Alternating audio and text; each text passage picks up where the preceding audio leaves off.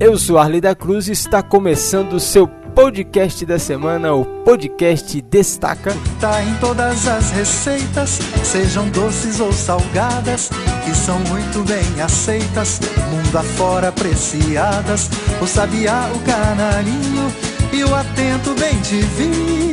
Tem o peito amarelinho de tanto picar piqui. Que a extração do Pequi avançou 10,4% no estado de Goiás.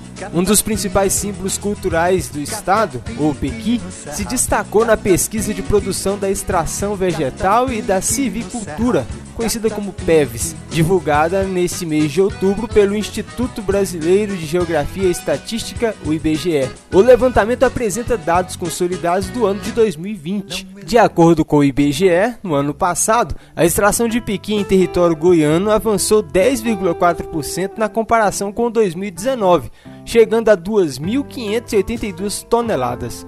O volume representa 97,1% da extração de produtos alimentícios no estado. Enquanto isso, o valor da produção do fruto avançou ainda mais, chegando a 19,9% e atingindo 3,8 milhões de reais. Com o resultado, Goiás se manteve na terceira posição entre os maiores produtores de piqui do país, atrás apenas de Minas Gerais e do Tocantins.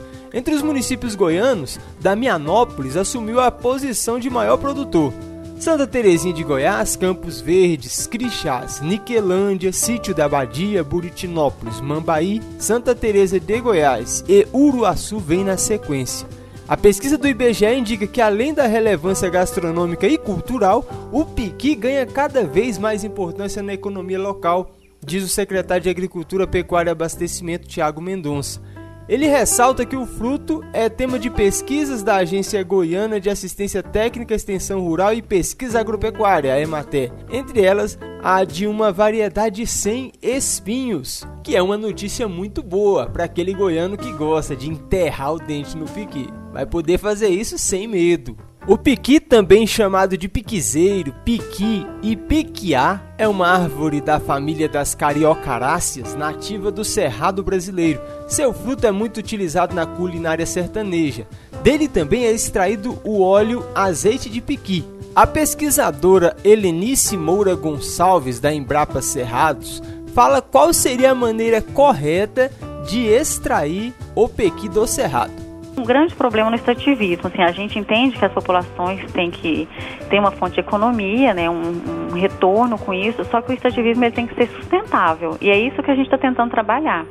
Então, por exemplo, a cada 10 frutos retirados do extrativismo, é, 50% teria que ser levado, é, 30% ficaria para reposição, então para a fauna e para a flora, e os outros 20% permaneceria na área para essa recomposição. Mas nem sempre é isso que acontece. Além do consumo in natura na culinária, hoje existe óleo de piqui encapsulado. Foi desenvolvido pelo professor da Universidade de Brasília, a UNB, César Cope. É um alimento funcional, muito bom para atletas por ter propriedades anti-inflamatórias e para recomposição muscular. Também pode ser usado no tratamento de artrite e artrose. A fonte da matéria é do site do IBGE e também das rádios ebc.com.br. A música Pequi é de Marcelo Barra. Se você desejar, poderá ouvir novamente este podcast em seu agregador de podcast favorito. Não existe similar, trem igual eu nunca vi. Pro sertanejo carioca, basta só comer piqui.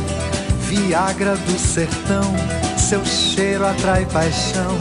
Quando é tempo de piqui, é cada um por si. Eu sou Arley da Cruz, esse foi o podcast da semana, o podcast Destaca. Cata pique no cerrado, cata pique.